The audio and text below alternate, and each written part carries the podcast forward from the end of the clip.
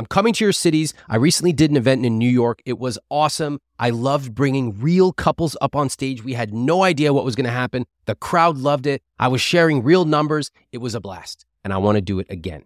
I'm looking to coach couples on stage at my next two live events, one in Philly on June 1st, one in Boston on June 4th. If you and your partner want help connecting over money, you want to solve a big financial challenge you have, please apply at iwt.com/live coaching. If you and your partner struggle to come up with a shared vision of your rich life, if you have different priorities about spending and saving, if you just can't get on the same page financially, I would love to coach you live on stage in your city. It is free of charge. You can apply at iwt.com/live coaching. I'll see you in Boston and Philly. What the hell is going on this podcast that like 80% of the people who come on here go through massive screening, fill out applications. They never actually read my book. Is anyone else puzzled by this? Look, a lot of the questions that you ask me about money are answered directly in I Will Teach You to Be Rich. How do you pay off your student loans? How do you automate your finances? Where do you start investing? And how do you handle big purchases? I wrote this book as a 6-week program so you can follow along on your own or with a partner. If you want to improve your finances, I recommend you get the I Will Teach You to Be Rich book. It has over 18,000 reviews on Amazon. Get it at iwt.com/book.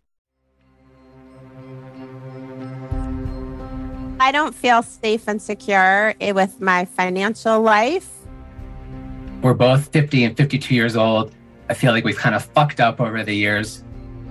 Just the whole thing about money's triggering. I was supposed to get married and have a husband who took care of me, who took care of my finances, who invested for us.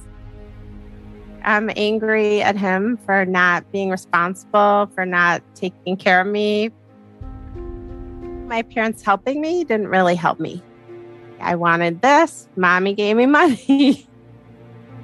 So it was a pattern, and why not? Mommy gave me money. I needed it. I wanted it. So I took it. I don't think it helped me grow up or be responsible with money.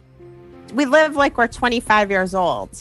We sat down with the guy from Fidelity, and when we, set up our accounts. And what did you walk away remembering from that? That we're fucked. No, that we wouldn't be able to retire probably till we're like in our 70s. Michelle grew up wealthy, and to this day, she expects her husband to provide for her. Eric makes $55,000 and feels like he can't provide the lifestyle she wants. This dynamic has been causing conflict for the past 20 years. And now, in their 50s, the stakes are even higher. They both feel that they've missed their time to invest and retire comfortably, and that they might have to keep working until they die. You can get a free copy of The Conscious Spending Plan at iwt.com/episode 58. I'm Ramit Sethi, and this is I Will Teach You to Be Rich. So, Eric and Michelle, you made a comment that I should have seen you as you were filling out your conscious spending plan. What happened when you were filling out your conscious spending plan before you got on this call? What always happens, we always start bickering about stuff.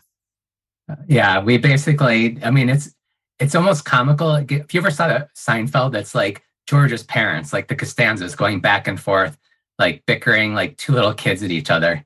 Like, no, how much do you have in your Roth IRA? I don't know. It might be 60, it might be 80. Well, how much exactly is it? I don't know, I think. So it's always like, I think, I feel, maybe. It's just, so we go back and forth. It was actually quite hilarious. It sounds like you guys enjoyed it. It's hard. I don't enjoy it. It's very triggering. Yeah, it is triggering for both of us, actually. It's just like 25 years, 27 years of, we try to do something with our finances, and then I'm the one that basically takes care of everything, and I know everything. And then when Eric starts to try to get involved, it's like, no, I have it handled, but it might not be exactly the way he wants it handled. but he's never been a part of it for 25 years. So then I'm like, leave me alone. I know what I'm doing. Don't try to change my systems. We're both, 50 and 52 years old. I feel like we've kind of fucked up over the years and we haven't really been, at least I haven't been adult-like about money when it comes to money. I don't feel safe and secure with my financial life.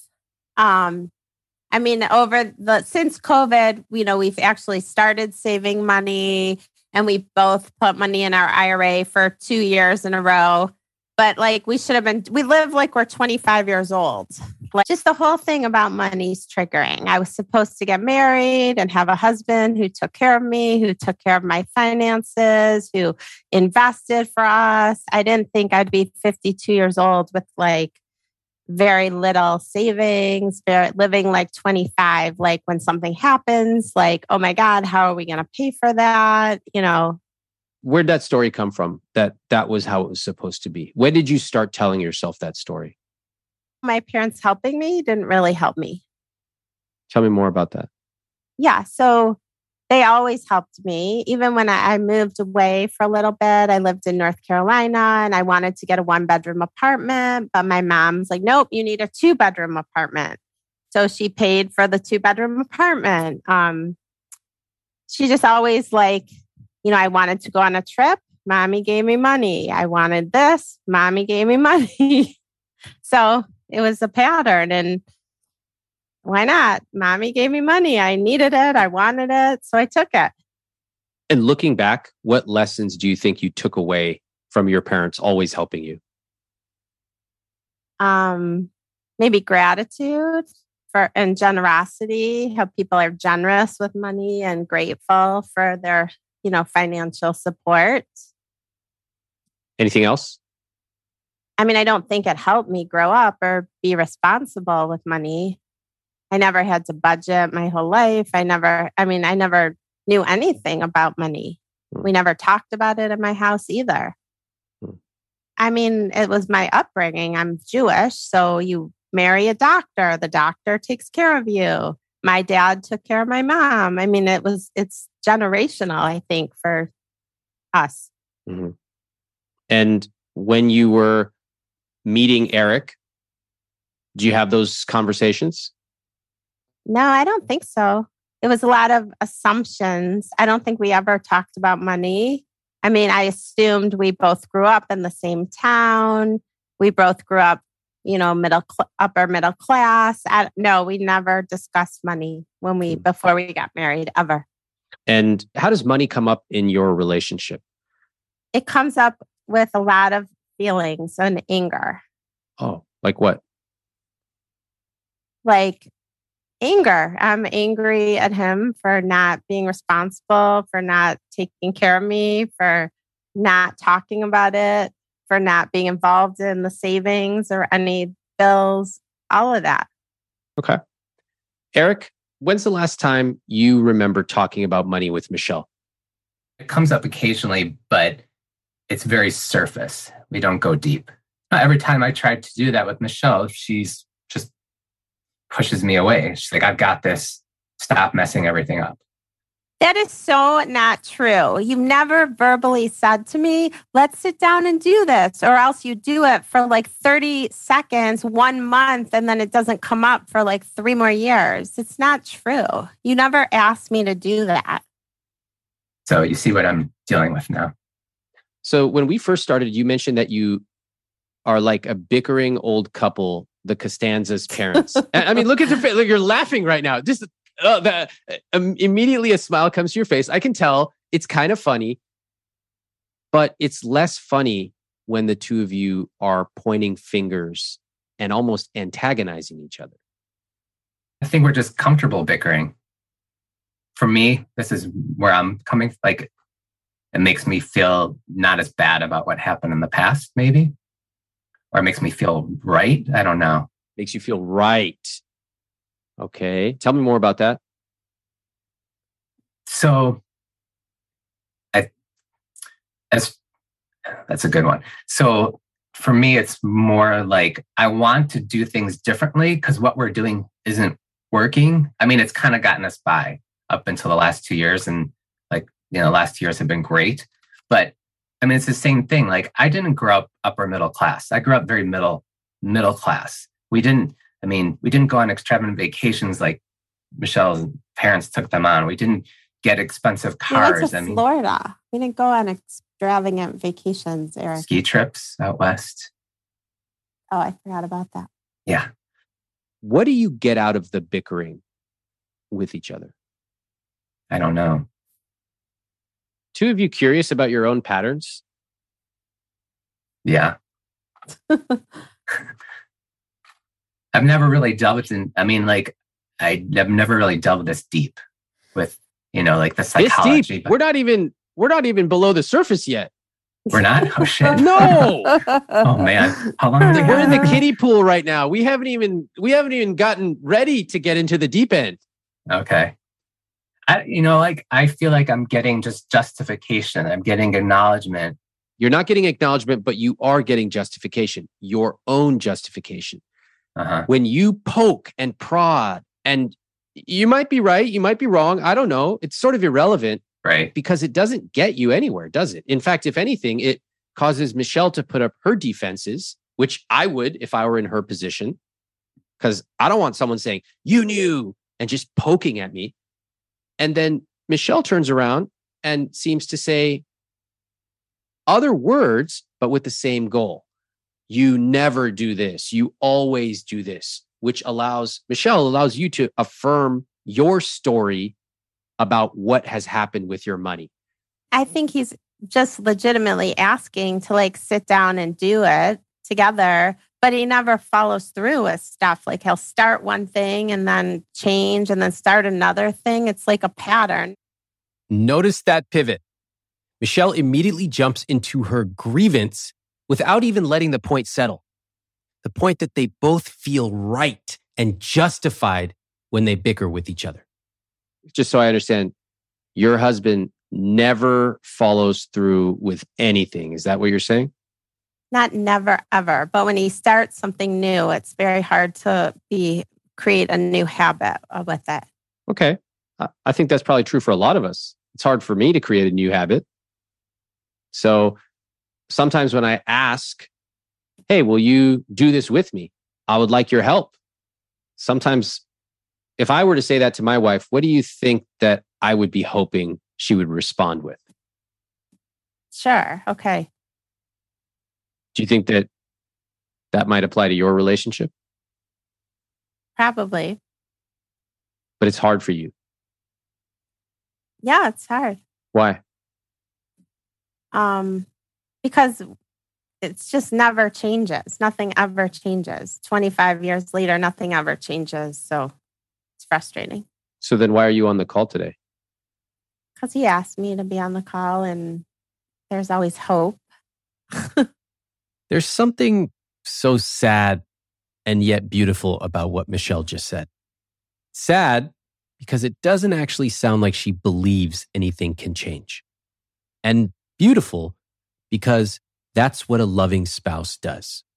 She's saying, I don't really think this will work, but you asked me to be here, so I'll come because I love you. There's a lifetime of work for a therapist to work through, but I'm not a therapist. I want to shift our conversation to talk about money. So I asked them if they've ever worked with anyone like me to talk about money before. If you ever follow me on Instagram, sometimes you'll see me post about my behind-the-scenes travel experiences, coffee tours, salsa-making classes in Mexico, all kinds of culinary stuff in India. And I'll get a lot of people saying, where do I find that Kyoto notepad maker that you found? And one place you can find that is Viator. In fact, my wife and I used Viator to book a Segway tour where we took a tour of a new city and we had an amazing experience, something we never would have thought of doing on our own. They offer everything from simple tours to extreme adventures. And with over 300,000 bookable experiences in 190 countries, there's something for everybody. Plus, Viator's travel experiences have millions of real travel reviews, so you have the information you need to book the best travel activities for your trip. When you book a travel experience with Viator, there's always flexibility and support with free cancellation, payment options, and 24/7 service.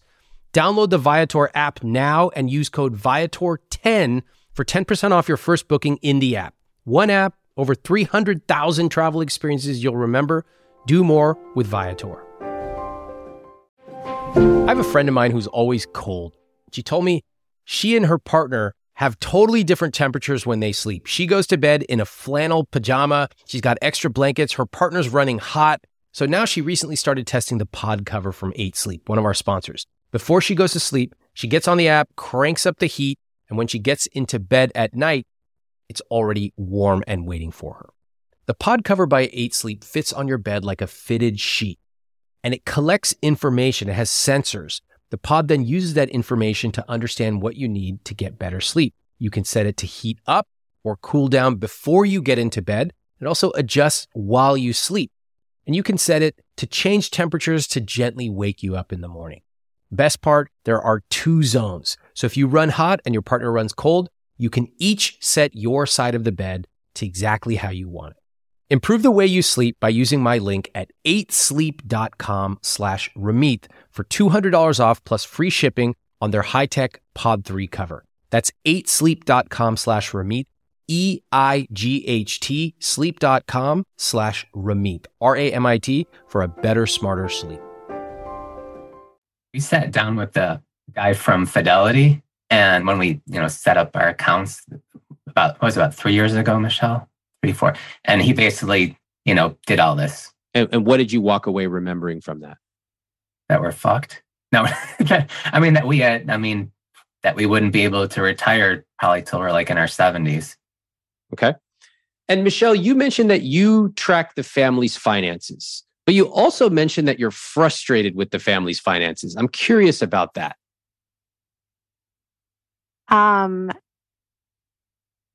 I track them. I try to save money, and then there's always a emergency that comes up. So the savings stuff that I have in savings never really goes to savings. It goes to the emergency. And how do you think that other families do that? I have no idea. So it's been 25 years. I'm sure you've thought it feels like one step forward, two steps back. Over 25 years, have you asked other people? Have you looked into how others manage their money? No. What do you think about that now that you're talking about it?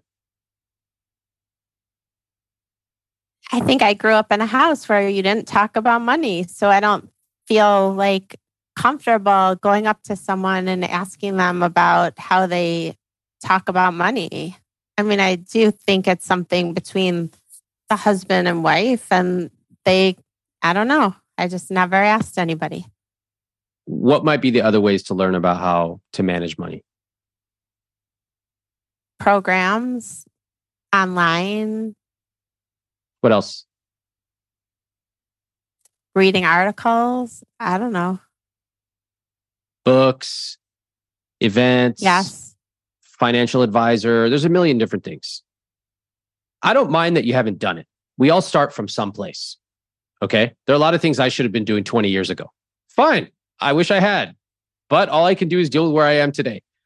What I want to understand is your frustration around money, because Michelle, you are frustrated with money. I can hear you told me, but you're also the one who has been managing the family finances for 25 years. So help me understand that. Well, I think it started because I was doing it alone, right? And then I don't know. It's just frustrating.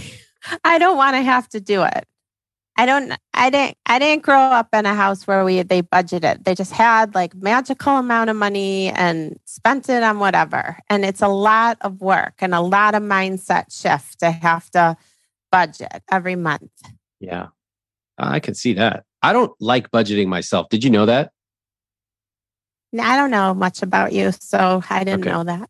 Okay. What do you expect coming into this call? I'm curious. What do you expect me to tell you on today's call? I don't know. Eric asked me to be on this call with you. I agreed, and here I am. I have no expectations. Okay. Well, you're playing along, which I appreciate. The way for this to go well is both partners have to be engaged. And I'm happy to see that both of you are doing it. Even though, you know, Michelle, some of the questions I'm asking you, it might seem a little tough. I appreciate that you are playing ball. My antennae are going up right now. You can hear that Michelle is getting defensive about some of my questions. So when I ask her what she expected, she tells me she doesn't know much about me and that she doesn't really have any expectations. Now, that can be okay. I don't mind talking to someone with no expectations. But you can also understand why Michelle might be caught off guard by some of what I'm asking her. She shows up to have a conversation about money, and suddenly she's getting questions about why she's been managing money that way for 25 years. I don't mean to ambush her. I'm just trying to understand the situation here. The one Eric called me about and Michelle agreed to talk about. Again, I can understand their defensiveness. But with that said, it's not giving me a lot to work with. When we start honing in on something, Michelle turns the attention right back to Eric. There has been a lot of baggage with money and on Eric's part. So you can ask him about that and why I'm so angry about it. I had a lot of credit card debt that I racked up, which I knocked out over the last 5 years. How much debt? Like 60. 60,000? 50 to 60, yeah. What'd you spend it on? Just like business programs, business development things, equipment for the office, medical equipment, things like that. Okay. And you racked up 50, 60K of debt. You paid it off? Yes. All right. Michelle, how did you feel when you saw him paying that debt off? Well, it's his business, so I didn't know how much. You didn't know about it? Not really. Michelle, I knew about the debt. I didn't know how much it was, and I didn't know how he's working on paying it off. Eric? Yeah, I mean, there's been I've made a lot of business mistakes over the years, and it caused bankruptcy in 2008, 2009, when the economy went down. I mean, there is a lot of stuff in the past, but like my philosophy right now is we don't. Like, why go back there and why still be angry about it? Like, get over it. Let's move forward and be a team. Like, Michelle has every right to be, you know, to be angry what happened in the past. But that was, you know, situation that happened 20 years ago and another one that happened about 12 years ago. And it's like, she still hasn't gotten over that. And it's affecting our, you know, where we're going. That's why you know, like she says, always, never. I mean, that, to me, that gets me so frustrated because I never do this. You always do that. And so for me, like that doesn't work. And it gets us, that's why we go into that spiral and just get frustrated. Eric, I mean, if you declared bankruptcy, which you never mentioned in any of the documents you sent over, I can understand why she would be upset. That's a serious thing. Right. And that doesn't just heal over time. That doesn't even heal over 12 years later. It takes talking and it takes changing the way you deal with money. The more I try to understand Michelle and Eric, the more I get lost in their history of resentments. Each of them has valid reasons to be angry and defensive, but nobody can solve this on a single call. That's not what I'm here for either. I'm going to try to zoom up and recalibrate. What do you think is the real problem here? Us. Communication. Yeah. Lack of having a plan. Correct. Trust. You don't trust each other. Yes. Keep going. You're nailing all these. What else? Expectations. Yes. Anything else? Strategy, know-how. What am I doing here? You're actually quite savvy at knowing the problems here, but putting them all together eludes you. Well, fixing them eludes us. Yeah, and in part because I'm not sure you actually want to fix them. I think you actually enjoy the bickering. I think it gets you to feel a temporary sugar high where you go, I'm right, you're wrong. No, I'm right, you're wrong. And what about that thing that happened 2 years ago, 2 months ago, 10 years ago? And then you get back into this comfortable relationship and then you both get mad and come back the next day and pretend it didn't happen. Until the next time. That's true. I feel like we have the daily spending under control. I think we need more money so to generate more income so we can invest more and know investment strategies, because neither of us know how to do anything like that. Okay. Now we're talking. So you need a higher income. You want to invest more. I'm with you so far. And what else? Yeah, those two things. Strategy, know how, what to do, how to invest. So let's say that we accomplish that and you start investing $25,000 a year. Okay, great. What then? Just growing, I guess. I don't know. And then what? Growing so that we can buy our house up north, so we can travel. I don't know. Seems a little vague. I don't know. I don't have a big, rich life. We want to buy a house up north, Michigan, and move up north to northern Michigan.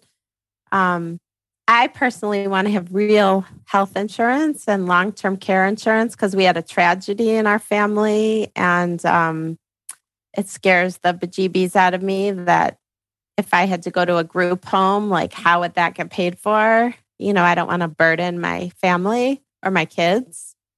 So I need that security to know that I'll be safe. Mm-hmm. Like really for me, it's all about security and not burdening my kids. Like I really don't have these crazy dreams of things I want. I mean, I'll travel. I love to travel and I want a house up north. But besides that, I'm pretty simple. Mm. Michelle, one of the reasons that people don't enjoy managing their money and they don't aggressively save and invest is that they never take the time to create a vision of what their rich life is. So, of course, you want insurance. Okay, great. You should definitely get insurance. But I'm not excited by hearing you talk about long-term care insurance. Are you? Either was Eric. Are you really? Yes, I really am. You're you wake up in the morning and you go, yes, long-term care insurance. No, it's to me, it's like, okay, you're being a responsible adult. The problem is that the idea of being a responsible adult is not inspiring. Nobody wakes up and says, yes, I want to change my entire way of thinking about money and managing money because I want to be a responsible adult. It never happens. And if it would have worked, they would have been doing it for the last 25 years. So my opinion is, if it hasn't worked your way, why don't we try it my way? My way involves starting with a vision of a rich life. It involves being honest about what excites you with money. And if you can't find that excitement, that's okay. Some people have lost it over the decades. Let's go through my process. And I want to watch both Michelle and Eric build this vision together. Unfortunately, many of us have lost the ability to dream. So we go back to these seemingly logical things we want. When I talk to people and ask them, what's your rich life? And there's a very small minority of people who say, I want health insurance. I want to make sure that I can take care of myself. I know two things. Number one, there's probably something that happened in their family that makes them prioritize that above everything else. And number two, they have no real vision of a rich life. Because wanting health insurance is not a rich life. It's something you should have, but it's not going to inspire you to change the way you treat money. And that, among other reasons, is why Michelle has not made a change in the last 25 years. What I want for my rich life is to have a cottage up north, a 3-bedroom cottage on a lake or near the lake. I want to have the ability to travel and go away for, let's say, 2 weeks, twice a year, or a 1 week, 4 times a year to like really cool places and be able to, see amazing things and eat in great restaurants, and to be able to like take our kids with us if they want to come with us.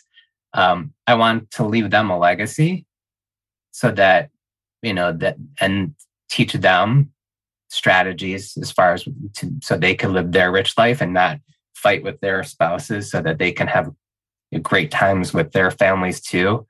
Like to be able to afford, even though like cars aren't that important, I want to be able to drive a car that I feel proud of. I mean, my car's fine. It gets me from A to B, but it's a 12-year-old, SUV. Like I'd like to have like a newer car that's reliable.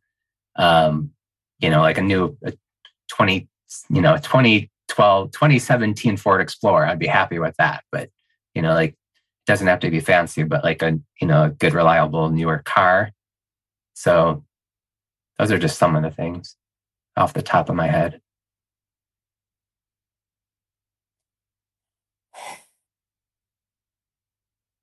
I know all that, so I don't. Wow. I don't know. I'm like very worked up right now. I know those things. He's told me those things before. Wow. So how do you think he feels when he just opened up about the things he wants, and your answer is, "Yeah, I already know those things." I'm sure not good. So do you want to change it, or do you want to just repeat the same pattern for the last 25 years? I do want to change it. When you talk to your partner about money, it is inevitable that you're going to have disagreements. Remember, most of us are not even confident about money with ourselves, much less having a conversation with our partner. There's baggage, there's history, there's invisible scripts in the way that we grew up with money. So here are a few suggestions. Start with curiosity. You can even create simple rules for yourself, like each person has to ask at least one probing question. Oh, you want to travel more? Wow, that sounds interesting. Where would you want to go if we could travel anywhere? Another rule, you don't have to solve the how today. What is the goal of your first conversation with money? It's literally just to get excited about money. That's it. And finally, another rule, there's something new to learn. Always. Here we have a couple that's been together over 20 years, and I think they still have more to learn about each other. I find that exciting. I get tons of email every single day, and I want to give you a behind-the-scenes look at how I manage emails from my team, from my family, and from you. I use a piece of software called Superhuman, and this is an email software that I actually pay for out of my own pocket. It works with your existing email service like Gmail or Outlook, and let me share how it saves me over 10 hours a week. So here are a few things I love about it. First off, it splits my inbox into different streams, so my important emails come into one place. It's not cluttered with a bunch of subscriptions everywhere. Next, I use keyboard shortcuts, unlike you barbarians who literally click and peck through every single email. U to mark it unread, S to star it, J or K to cycle through messages. I use keystrokes to schedule messages, like when I want to ask one of my coworkers a question, but I don't want to send them an email on a Saturday. Now, I can work through dozens of emails in minutes using this. And Superhuman just introduced an AI feature, which allows you to take a huge email with all these people chiming in and automatically summarize what's going on in a few bullet points. It'll even draft emails for you. So if you want to buy back your time, Superhuman is a no-brainer to me. It's something I spend my own money on, and I love it. Right now, all IWT listeners will get a free month of Superhuman. You can get started at superhuman.com/Ramit. That's superhuman.com/Ramit, R-A-M-I-T. A few years ago, I was at a tea tasting in New York with one of my buddies. I thought it was going to be a normal tea tasting. Suddenly, 6 people from Japan come in. They pour basically 3 thimblefuls of tea, and we taste it. I've never tasted anything like that. And they tell us if we were to buy that, just the 3 thimblefuls, it would be $75. Now, drop for drop, that's the most expensive thing I've ever had to drink. Not all of us have the time or the money to buy that specific tea from that specific mountainside in Japan. But what if you could capture that feeling of the care and the love, even the way that they served it to us? What if you could bring that to your home every morning? Well, I want to introduce you to one of our newest sponsors, Peak Tea. What makes Peak Tea special is that the tea is cold extracted using only wild harvested leaves from 250-year-old tea leaves. That makes the tea rich in minerals and other beneficial compounds. Now, the greatest part is that Peak Tea is zero prep. There's no tea bag that you have to steep for the perfect amount of time. Peak dissolves in cold or hot water in seconds. It's already pre-measured, it's perfectly brewed, and it's perfect to take if you travel. My team's been trying Peak Tea, and they especially love the Pu'er green teas. For a limited time, get up to 15% off and a free quiver with 12 tea samples with my link, peaklife.com/Ramit.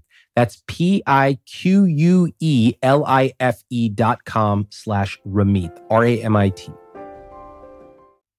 How savvy would you say you are with money? Scale of 1 to 10. 3 to 5. Okay. Not especially savvy, I'm guessing. Is that fair? Yeah. Okay. So I can understand why it must be stressful to talk about this. Not only is it the money part of it, it's the fact that you're in your 50s. It's the fact that he asked you to be here and you've got a history with bankruptcies and debt and earning and expectation and parents. Are all those fair? True. Yes. So all of those can be true. I'm not going to change all of that today on one call. You know that, and I know that. You can do a lot more with your money. But yeah, I'll show you some investment stuff you can do. And yeah, I'll show you how to allocate your money. I'll talk about that. But if the two of you can't have a conversation where one of you is sharing his rich life and your answer is, okay, yeah, I already know that, then none of the numbers are going to matter at all. I heard a lot of pride from both of you over what you have accomplished financially in the last 2 years. Mm-hmm. We had someone in the house staying with, who, gave us whatever, $600 a month. And we just put that right into savings. And he was with us for about a year. So there was that. We're not like extravagant. Like I love Michelle because she's not like, she doesn't want jewelry. She doesn't want a fancy car. She just wants security. Like one of her things was like, I want long-term care insurance because I want to make sure that, God forbid something happens that our kids aren't burdened by us. Yeah. So, but like the last years, we didn't go out for, quite a long period of time when we saved a lot of that money and we just kept it really lean and mean. Michelle, what's your perspective on the last 2 years? Well, I got excited when I saw that the money kept building up. And then I set kind of goals like, all right, by the end of this year, I want to have this much money. I want to, so. Tell me the numbers. I want to hear them. How much we've saved? Yeah. How much have you saved? We went from zero to 42,000 in 2 years. Great. And what was the goal by the end of the year? Well, the goal by the end of this year is 50. Okay. And what does that mean to you? If you were to have $50,000 in savings, what does that mean to you? I don't know. It's just a little like, okay, I can do this. I can do it. And if you were to get to 50, what would you do next? Make a higher goal for the next year. Mm-hmm. Like what? Maybe 70. Okay. So I could see you incrementally move that number up, 70, soon 100, maybe 120. Okay. All great. And when would you get to feel good about money, Michelle? When would I get to feel good? Well, I'm starting to feel good about it now. I want to feel good now about it. I don't want to wait. Okay. I like that. So can we just flip a switch and you start feeling good about money today? Sure. Really? Yeah. I don't know if I believe that. I mean, this is the first time I've seen you smile on our entire call. I love it. What is that? It seems like you've felt bad about money for a very long time. I have. Yep. So it feels good to be responsible about it. I mean, it didn't feel good for 30 something years to be given everything, even though I took it. And then it feels good to like create your own money. Yes, it does. Thank you for saying that. I think that's very powerful. You said it doesn't feel good to have been given everything, even though I took it. Being given everything, you're referring to your parents? Yes. When did they stop giving you money? Probably when they still buy things for my kids, but they don't give me money monthly anymore. I mean, a birthday present. When did it stop? Maybe 5 years ago. So in your mid 40s? Maybe 40s. 10 mm-hmm. years ago, maybe. Mm-hmm. 40 years old. Okay. Do you see how you ended up frustrated with money in part because it was being given to you and you weren't taking your own responsibility. Yep. And the minute you started really taking responsibility with Eric during COVID, what happened? It grew. We have money in our account. And how do you both feel about money from those last 2 years? Feel like an adult now. More, like we're actually like acting our age, not like we're 25 years old or 20 years old again. Yeah. So what does it tell you about the next 10 years? You two did it for 2 years. What does it tell you for the next 10 years? Yeah, that we just got to stay on the plan. Yeah. Well, also, you don't even really have a plan. Right. You accumulated $42,000 not even knowing what you're doing. Just think if we actually had some strategy from you or me. Yeah. Holy shit. It's like you got in a car and you just started driving and you finally put on cruise control and you're like, oh my God, we drove 1,500 miles. And now we're actually going to look at a map and we're going to go the right direction. Imagine where we could be in another 2 years, much less 10 years. I don't know. Does it get either of you excited about where you could be in 10 years? Oh, yeah. Okay. That's what I'm talking about. This money has all been sitting in savings. It wasn't even invested. So imagine if you could start to really grow your money, if you could start to do it together, and if you could be on the same page and not fight about money. This is a win, but I think it's just a start. That money right now is just sitting there. And this is where I invited them to open up their conscious spending plan and lay the groundwork for their numbers. Unfortunately, it just turned into more bickering. But if you want to do this for yourself, you can get the CSP at iwt.com/episode58.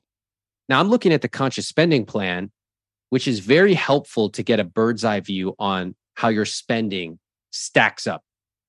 I recommend fixed costs be 50 to 60% of take home. Yours are 62%, right in that parameter.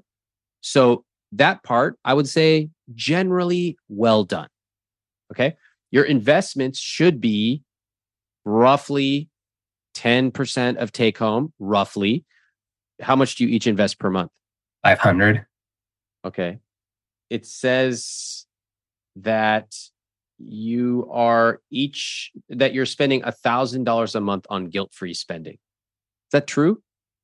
I don't think so. That includes like dining out, right? Mm-hmm. Clothes, mm-hmm. Hats, mm-hmm. Hat stuff, traveling. Yep. Right now, Michelle is shaking her head vigorously, saying no. Michelle, do you think that number is too low or too high?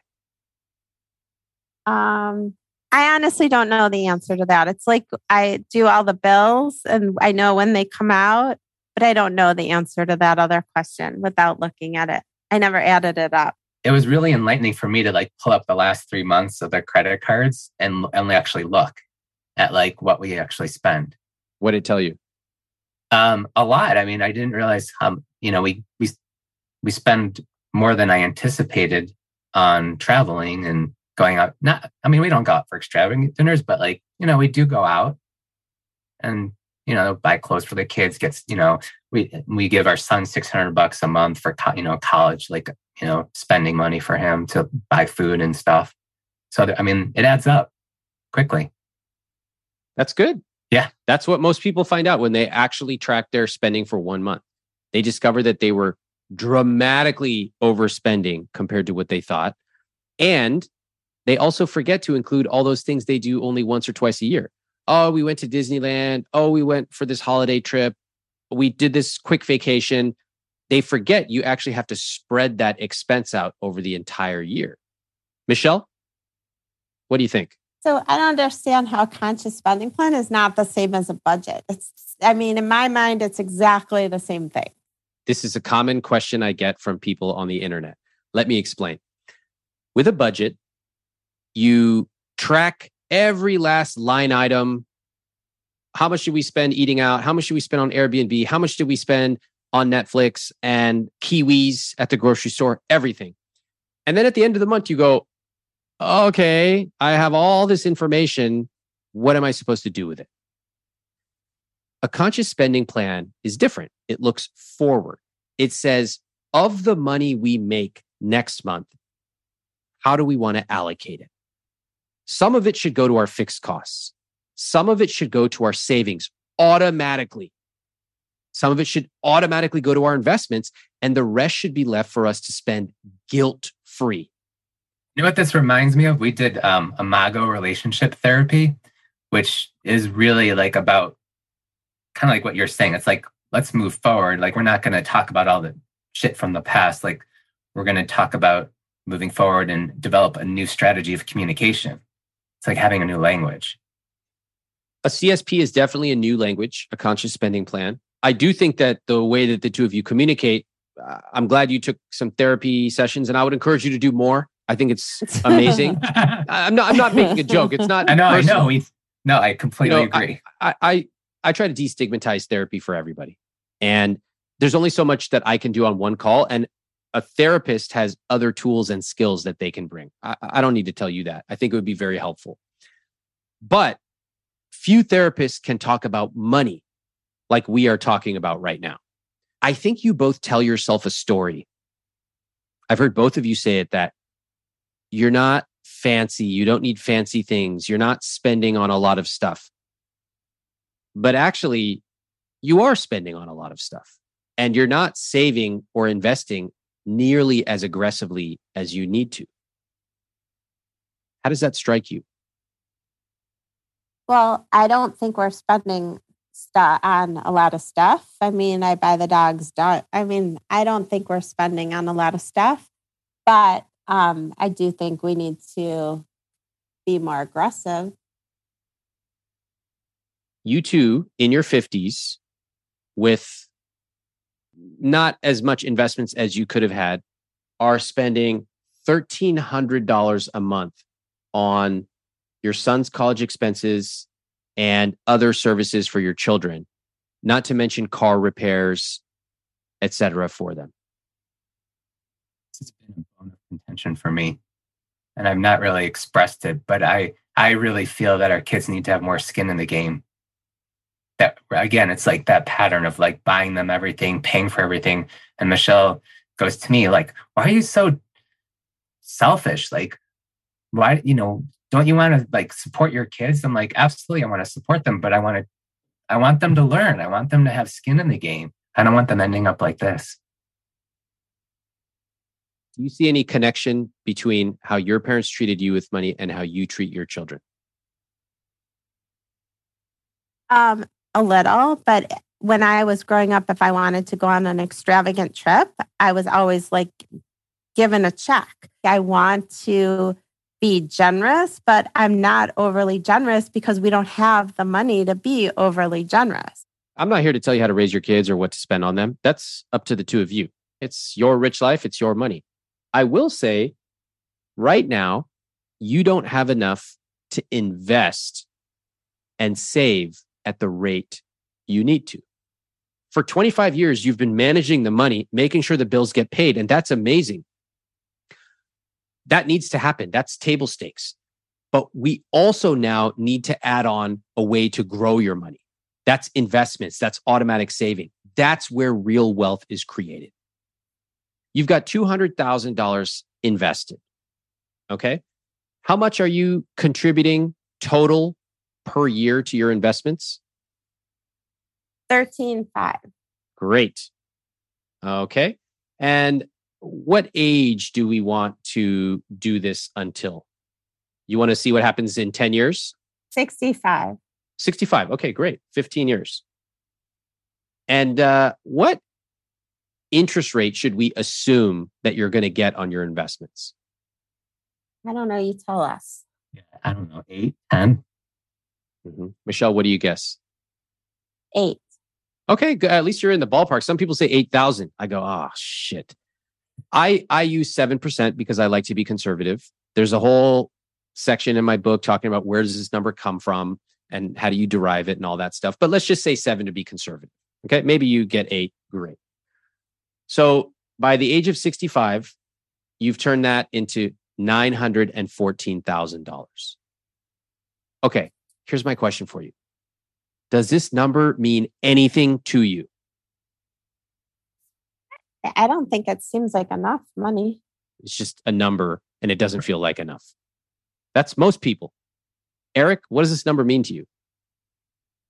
To me, I always thought like, okay, I want to be like, you know, like, I don't know why that number is so like significant, but like $1 million just seems like significant to me. First of all, if you have $914,000, you are millionaires because you have like $75,000 in savings. Big whoop-de-doo. It's just a number. It doesn't mean anything. I'm going to show you an example of how to figure out what to do with it. There's a simple rule called the 4% rule. Some people can debate it, whether it's 3% or whatever. We're going to use 4% for this calculation. And what this means is you can safely withdraw 4% of that amount every year for 30 years. There's more complexity to the 4% rule, which you can research online. But it's a really beautiful back-of-the-napkin calculation you can make that tells you how much income you can eventually get from your investments. So if you live from 65 to 95, you could safely take 4% of that. So why don't we figure out what that is?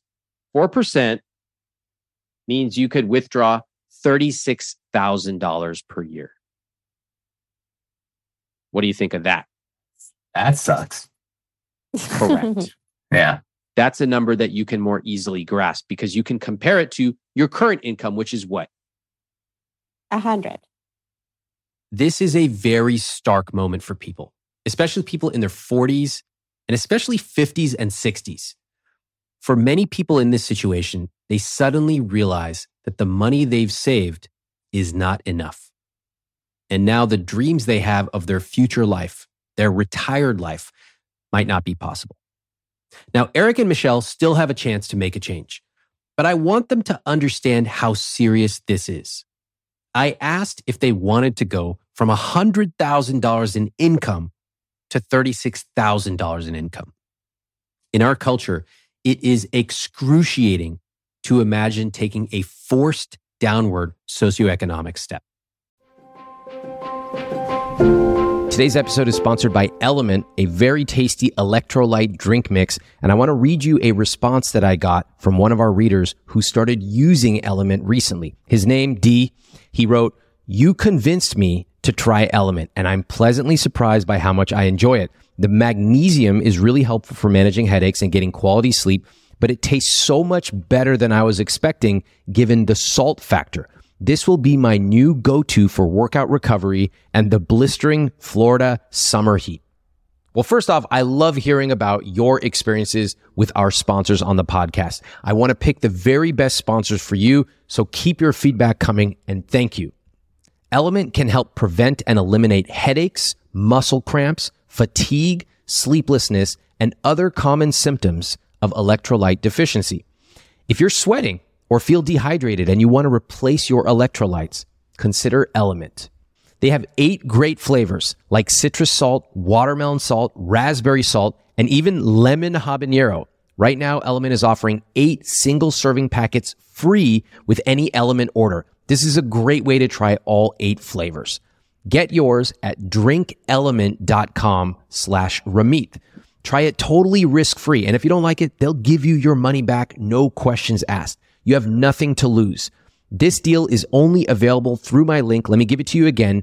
drinklmnt.com/RAMIT. That's drinklmnt.com/Ramit.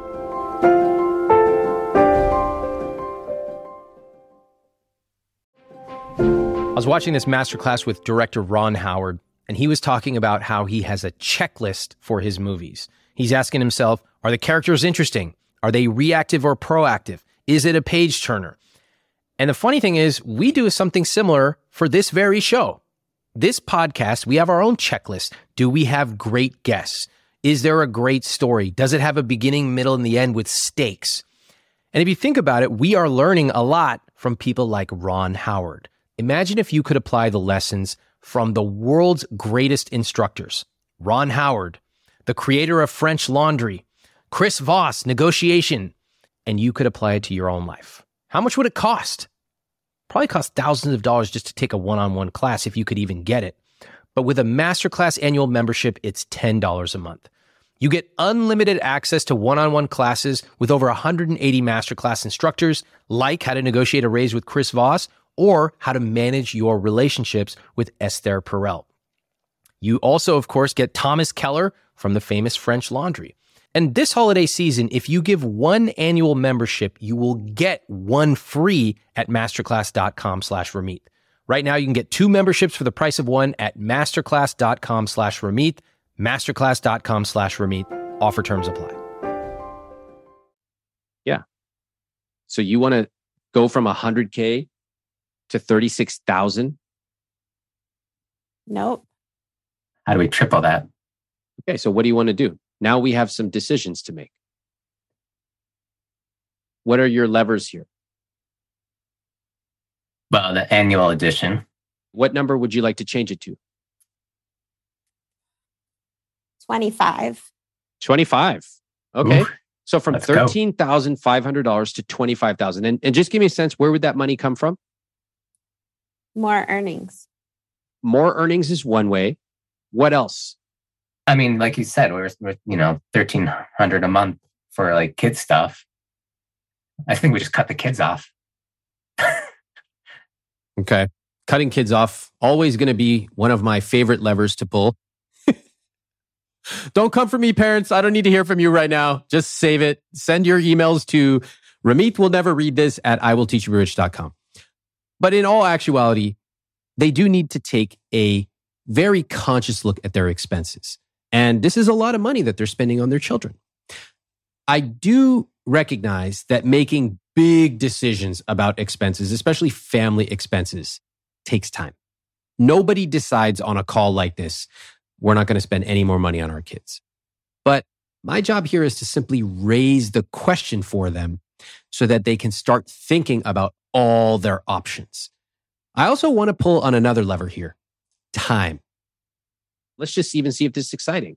So we're raising it from $13,500 a year investments to $25,000 a year. And suddenly, instead of $914,000, you have $1.2 million. If we take 4% of that, $48,000 a year. How do you feel about that? It's better, but it still like doesn't seem like a lot. Okay. What else? May more years to grow. Okay. So instead of 65, what number would you like to put? 70. So 20 years. Okay. Now we're talking. Instead of 1.2 million, we have 1.87 million. Whoa, that's a big jump. What does that tell you?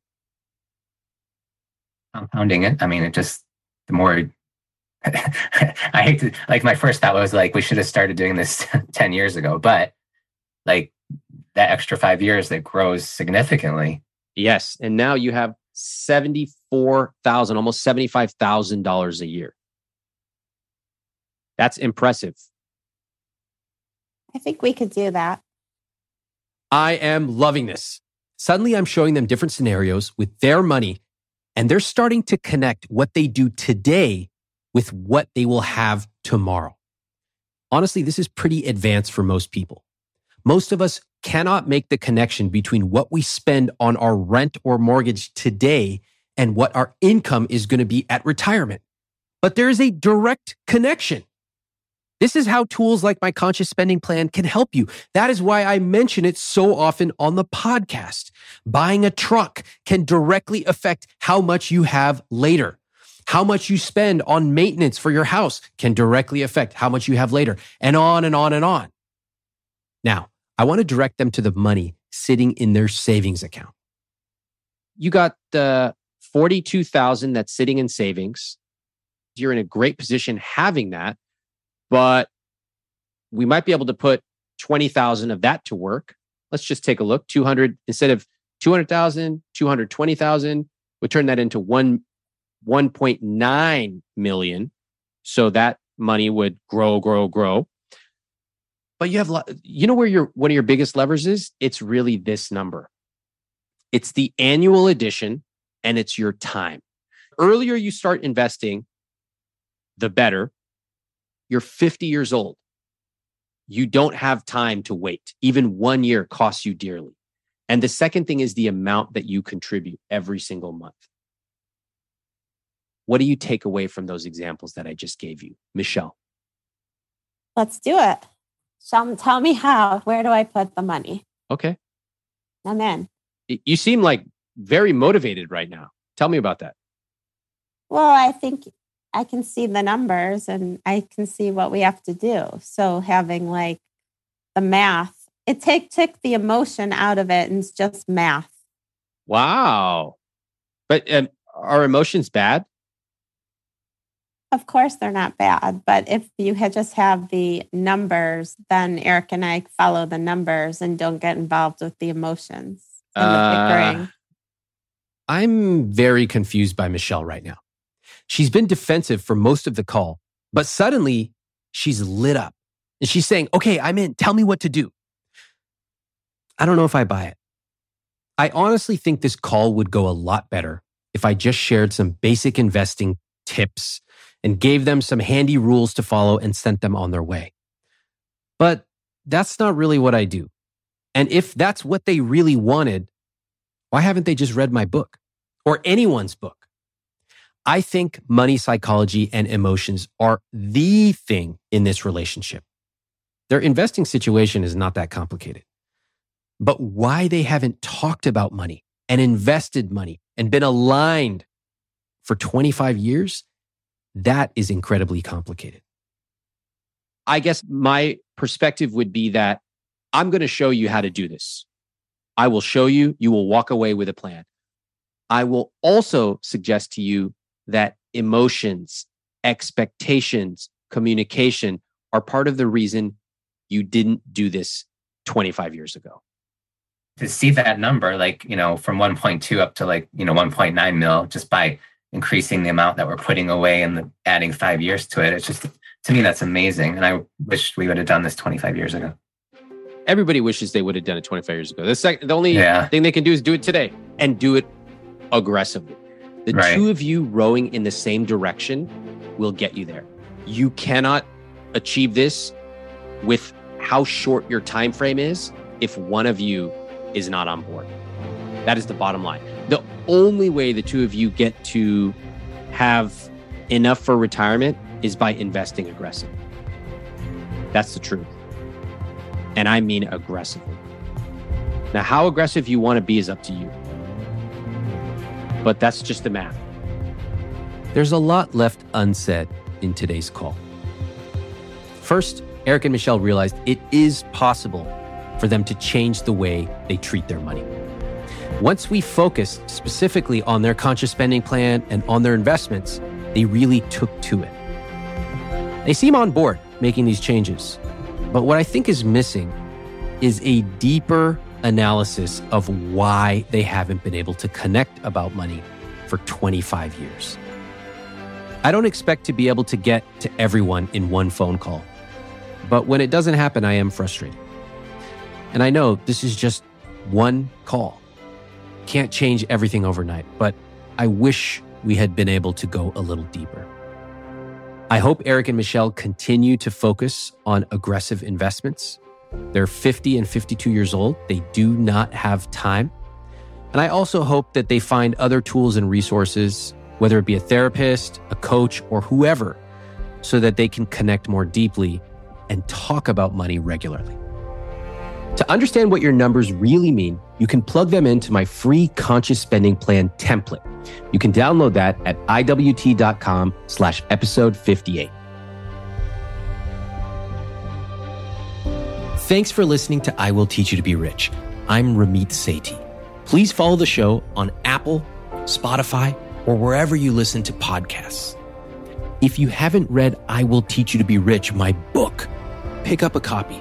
You can get it at any bookstore or any library, and it will show you the specific tactics for how to build the I Will Teach You to Be Rich system into your personal finances.